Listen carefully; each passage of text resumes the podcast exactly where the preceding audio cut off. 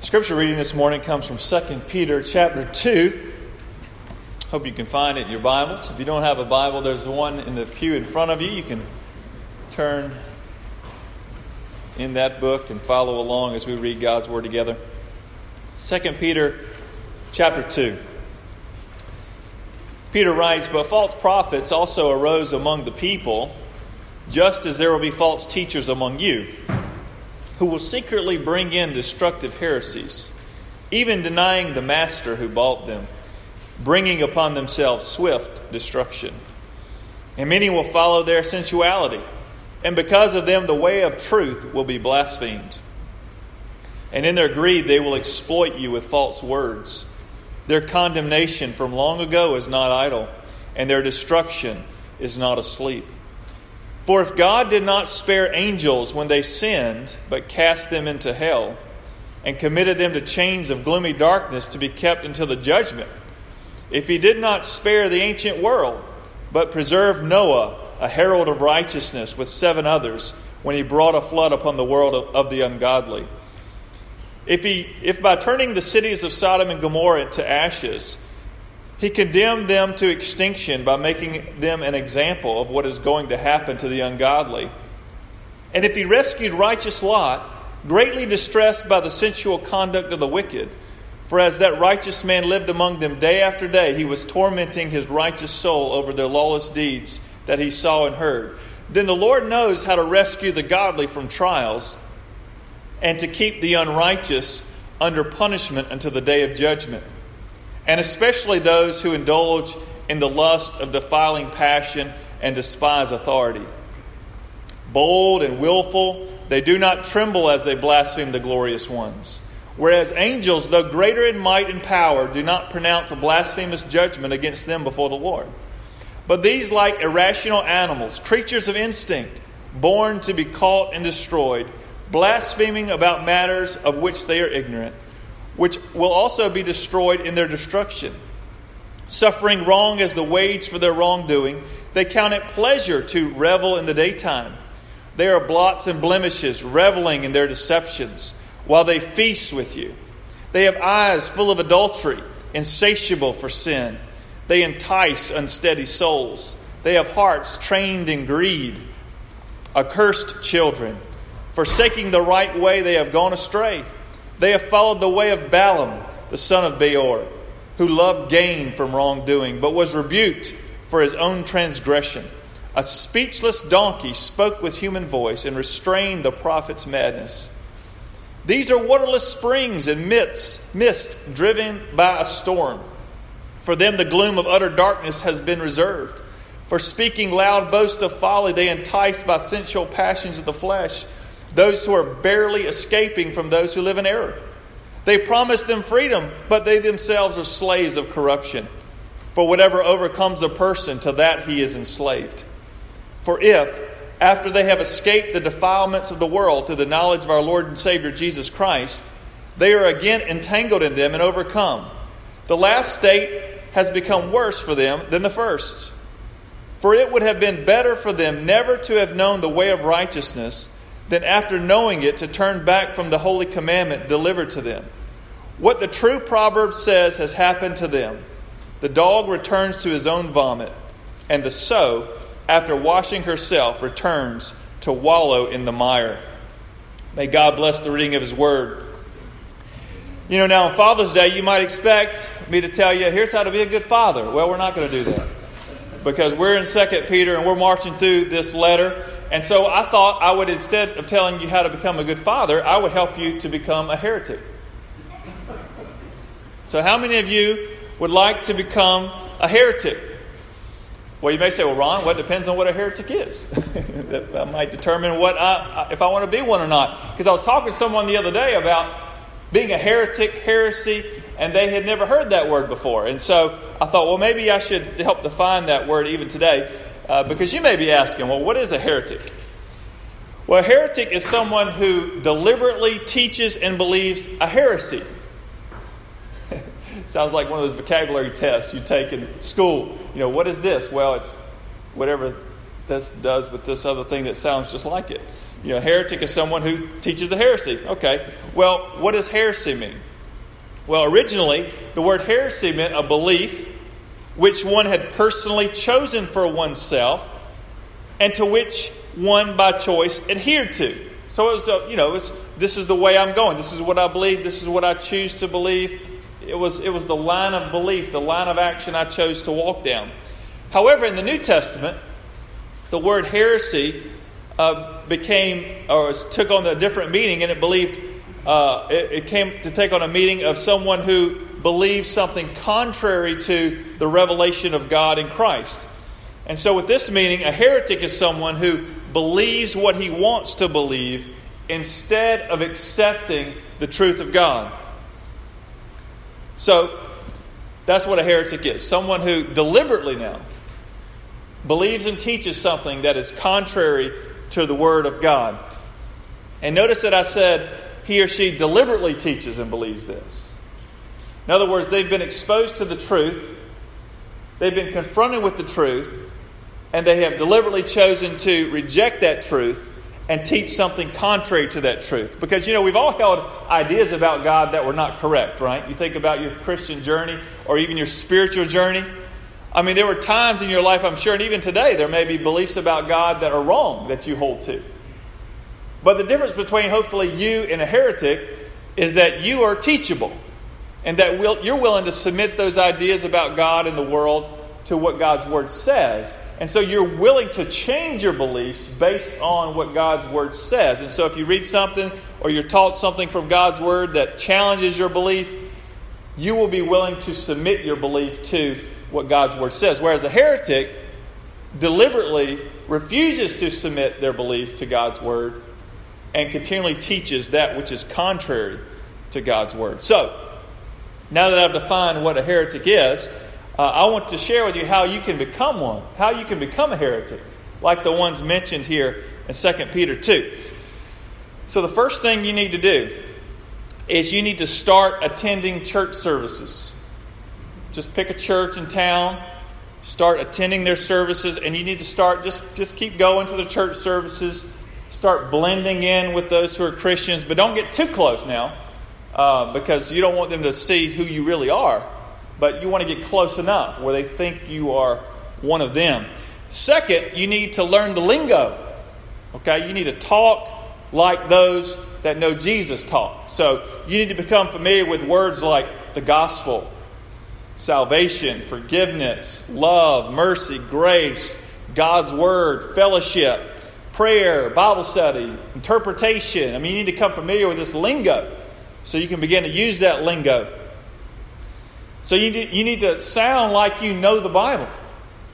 And you need to be able to be confident in what you say so people may believe you. Now, Peter tells us in verse 1, listen to what he says. He says, But false prophets arose among the people.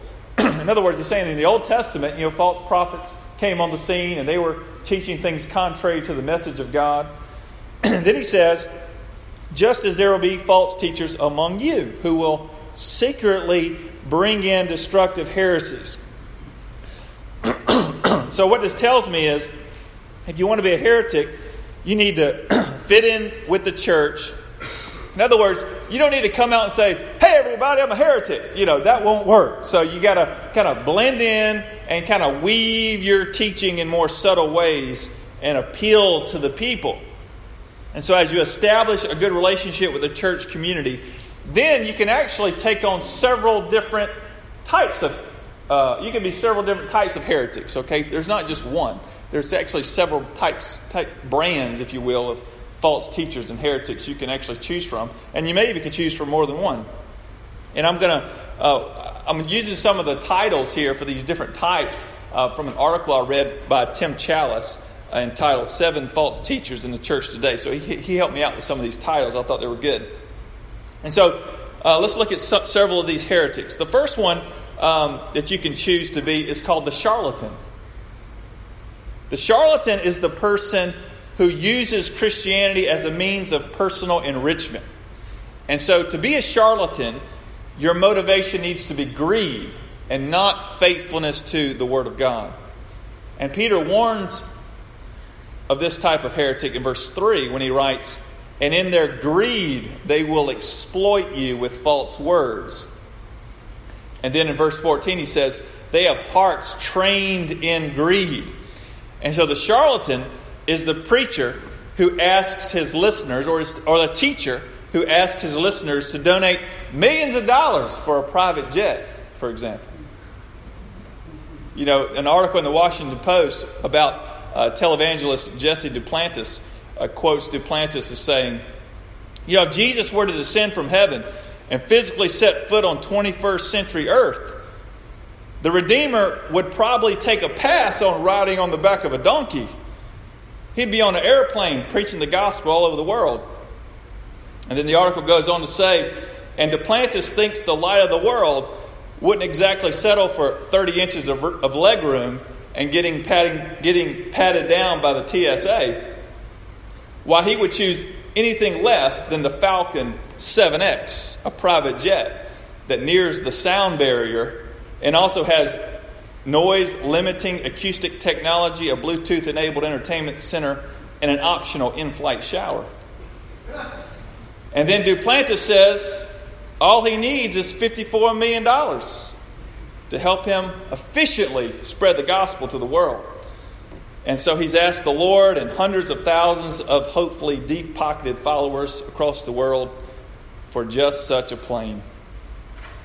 So, you know, the charlatan is a popular type of heretic. and we have several of those even today.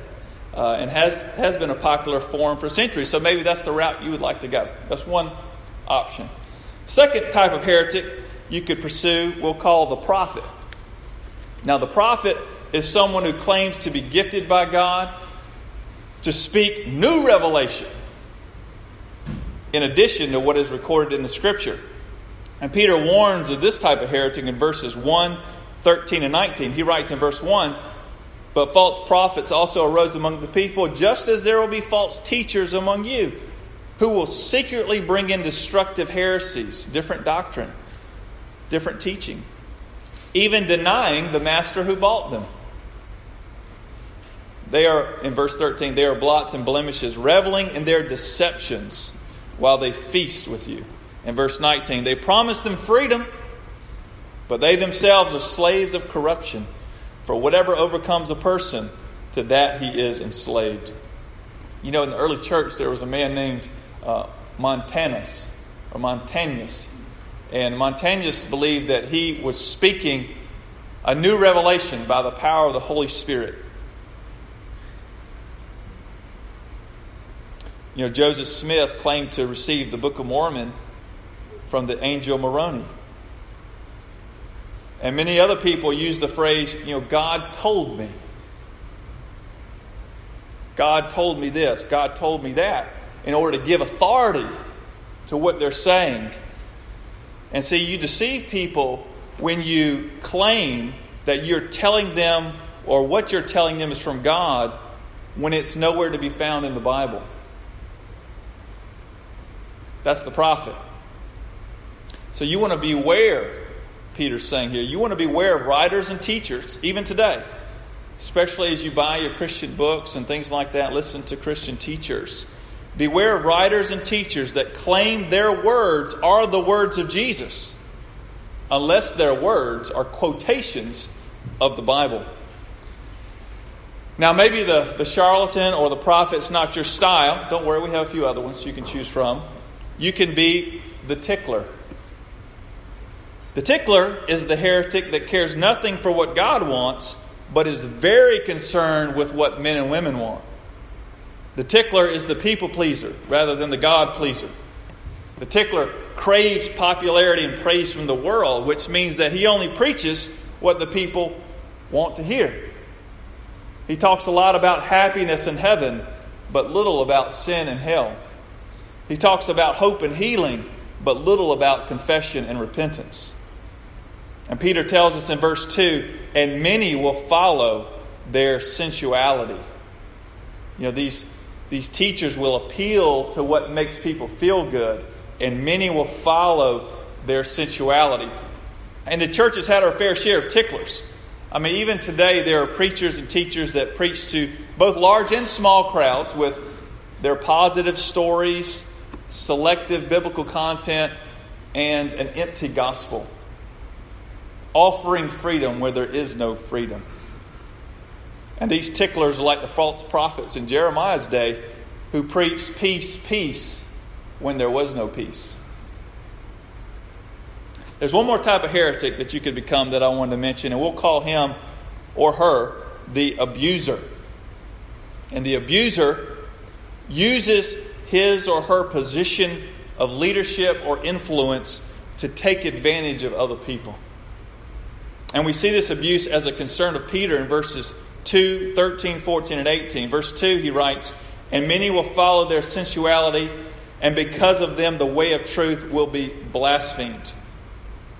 Verse 13, they count it pleasure to revel in the daytime. They have eyes full of adultery, insatiable for sin, and they entice unsteady souls. Verse 18, for speaking loud boast of folly, they entice by sensual passions of the flesh those who are barely escaping from those who live in error. So the abuser uses people to feed his or her lusts. And tragically, I mean, it doesn't take uh, much of a memory to think back over the history of the church and even in today's time and realize that there have been many abusers in the church, these types of leaders that have been found guilty of sexual sin with men, women, and children. And they have been found guilty of using their power to harm people instead of building them up in the Lord. So, what we see is heretics can be in many different shapes and forms and teachings. Uh, and Peter wants us to see that these heretics, they're not just out there somewhere, but they come from within. He says, just as the false prophets came up through Israel, so in the church, these folks will come up within you. You know, initially they look like us, they talk like us, they even worship with us and serve with us. And the two main problems with heretics, Peter says, is they preach a false gospel. Okay? So, peace, peace, where there is no peace. They offer freedom when all they're doing is bringing you into slavery to sin. So, they preach a false gospel and they hurt the reputation of the church.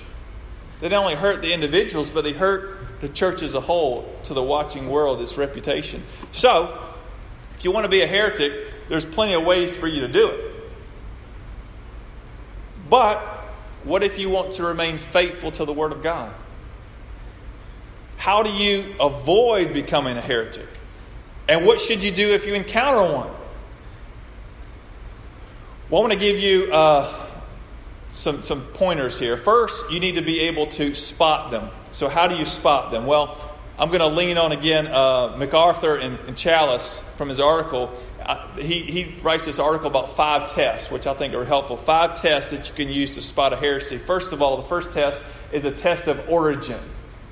In other words, is what they're teaching coming from God or coming from someone else or somewhere else? Does this teaching originate with the Creator or the creation? Is it from the mind of God or is it from the mind of man? You know, Paul said this in Galatians chapter 1, verses 11 and 12. He's writing them and he says, For I would have you know, brothers, that the gospel that was preached by me is not man's gospel, for I did not receive it from any man. Nor was I taught it, but I received it through a revelation of Jesus Christ. So you need to ask yourself the question where did, where did this teaching originate? Where is it coming from? And then the sec- second test you need to apply to it is the test of authority. You know, true teaching grounds its authority within the Bible. So you should be able to trace it back to the Scripture and see where they're coming from. This is why I say when the choir comes down, the instrumentalist is playing, that's the time for you to open your Bible. Because you need to be listening to what I'm saying and reading the Bible and saying, you know, is Ron telling me the truth? Because only God's word is without error and infallible and will not fail you. It's from God.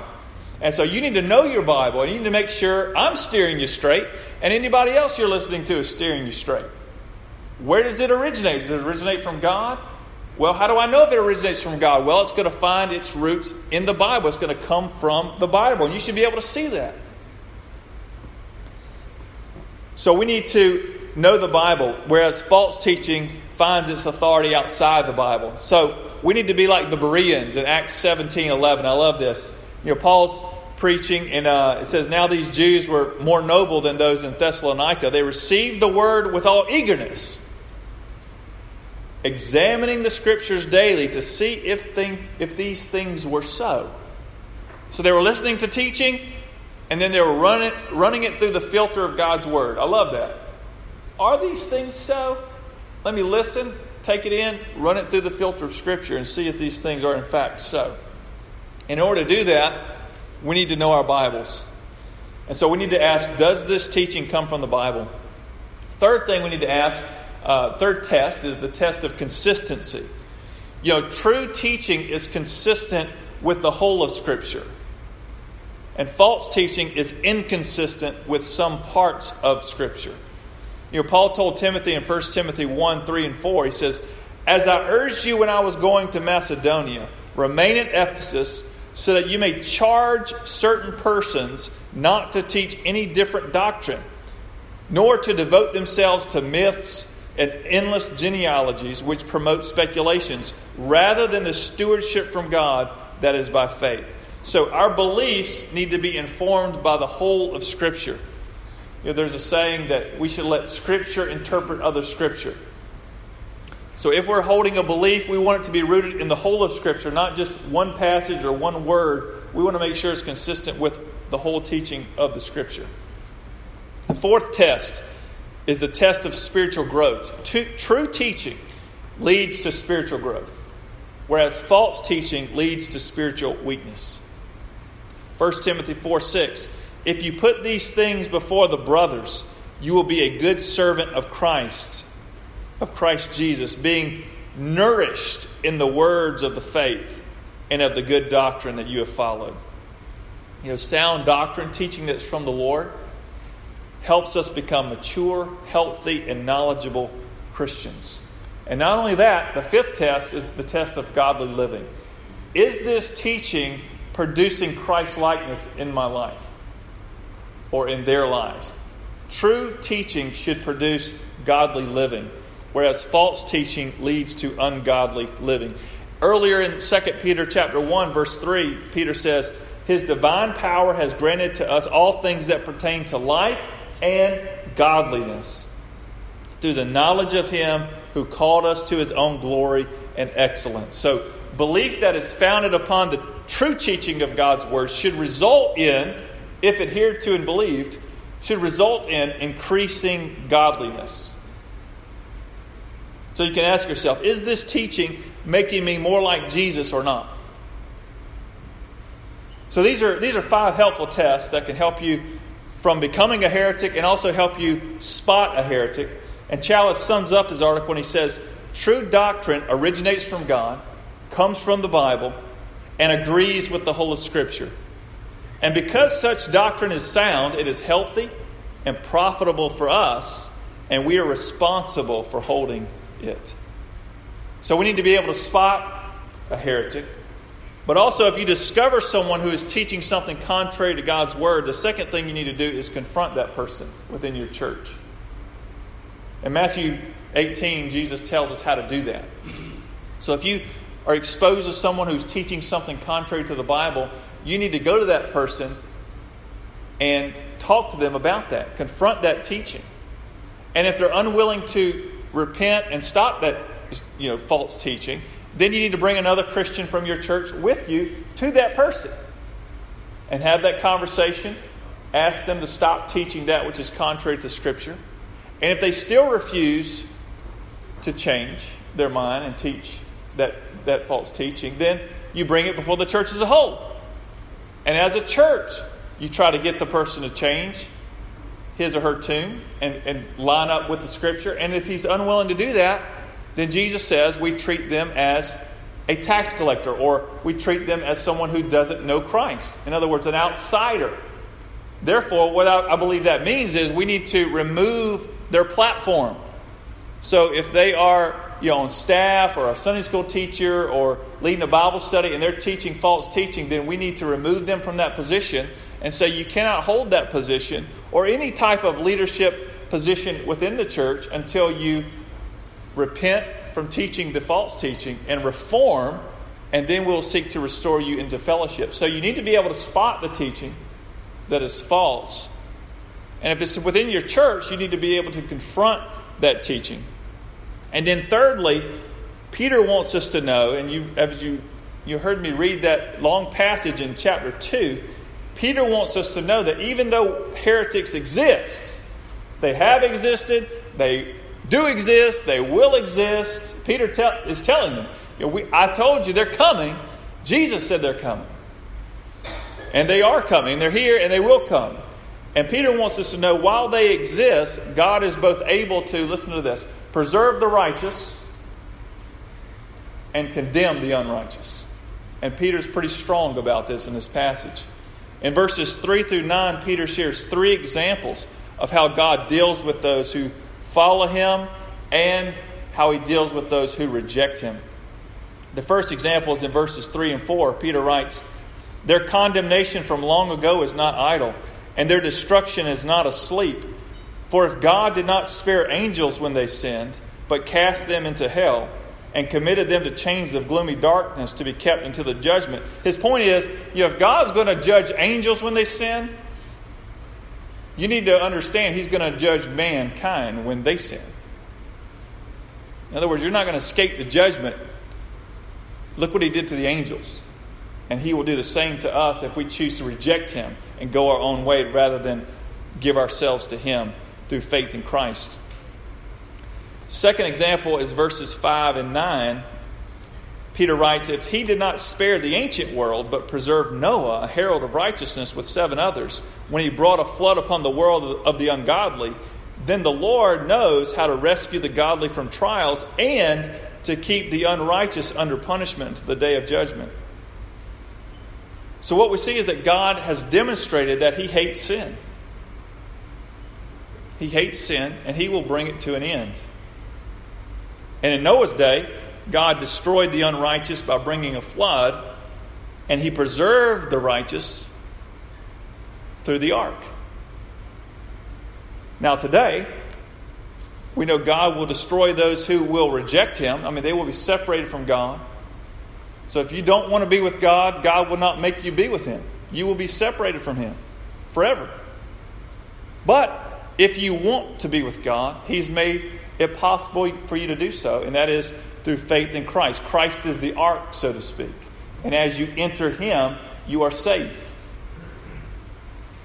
A third example Peter gives is found in verses 6 through 9. He says, If by turning the cities of Sodom and Gomorrah to ashes, he condemned them to extinction, making them an example of what is going to happen to the ungodly.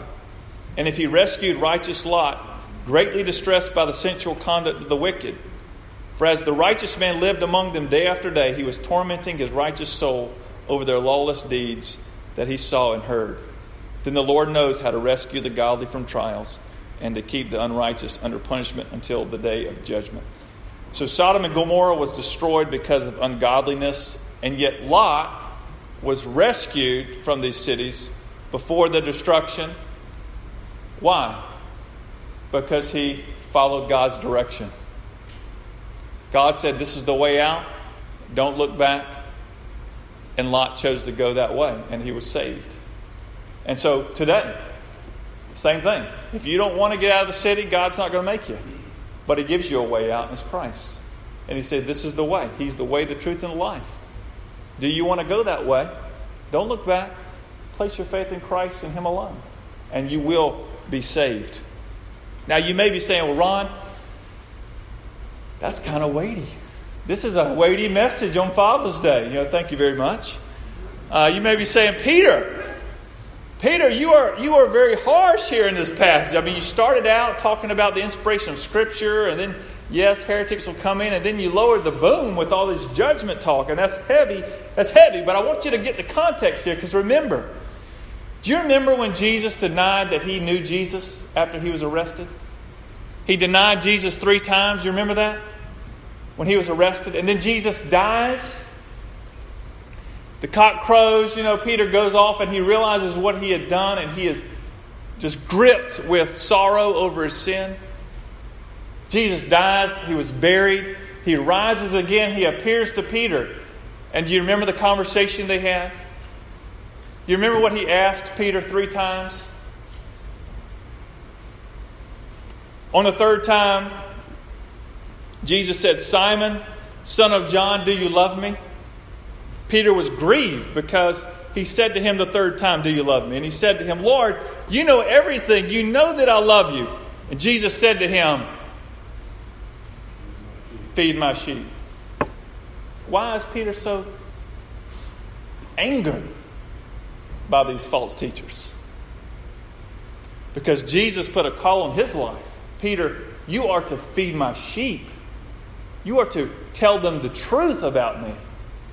And so when Peter hears that these false teachers are moving into the church, perverting the, the revelation of God, the truth about God, and even denying the master who bought them, how do you think Peter feels about that? So he fires off that letter and he sends it to the churches. And he tells them, You got to beware of these people. They are leading you down a path that leads to destruction. And so you see, when this letter was written, Jesus' sheep were being fed poisonous food. And Peter wants to combat that false teaching. So let me ask you this What kind of teaching are you digesting? What, what kind of teaching are you, are you taking in? Are you being you know, fed by the Word of God? Or are you being poisoned by heresy? And can you tell the difference? Jesus said, I am the way and the truth and the life. No one comes to the Father except through me. And so, if we want to know God, if we want to know God and we want God to preserve us for eternity, then our belief must be in Jesus. And if our belief must be in Jesus, then our belief must be informed and grounded in the Word of God. Nothing more, nothing less. Let us pray. Father, that is our desire this morning. None of us in here, I believe, wants to believe a lie. Lord, help us to discern what is true and what is false. Help us to be students of your word so that we know the difference. Help us not to be led away by our own desires that come from our nature that is contrary to you, that wants to seek a life contrary to you. Lord, we confess that we often give in to that. And we just ask, Lord, you would strengthen us by your Holy Spirit to lead us into truth. May we be like the Bereans. Listen to teaching. Be hungry. Be teachable. Be learners. But then filter it all through your word and ask, are these things so? Lord, we want to be people that are grounded in your truth and that seek to live out your truth so that people can get an accurate view and understanding of who Jesus is, so that we may not and they may not deny the very master that bought them. And we pray these things in Jesus' name. Amen.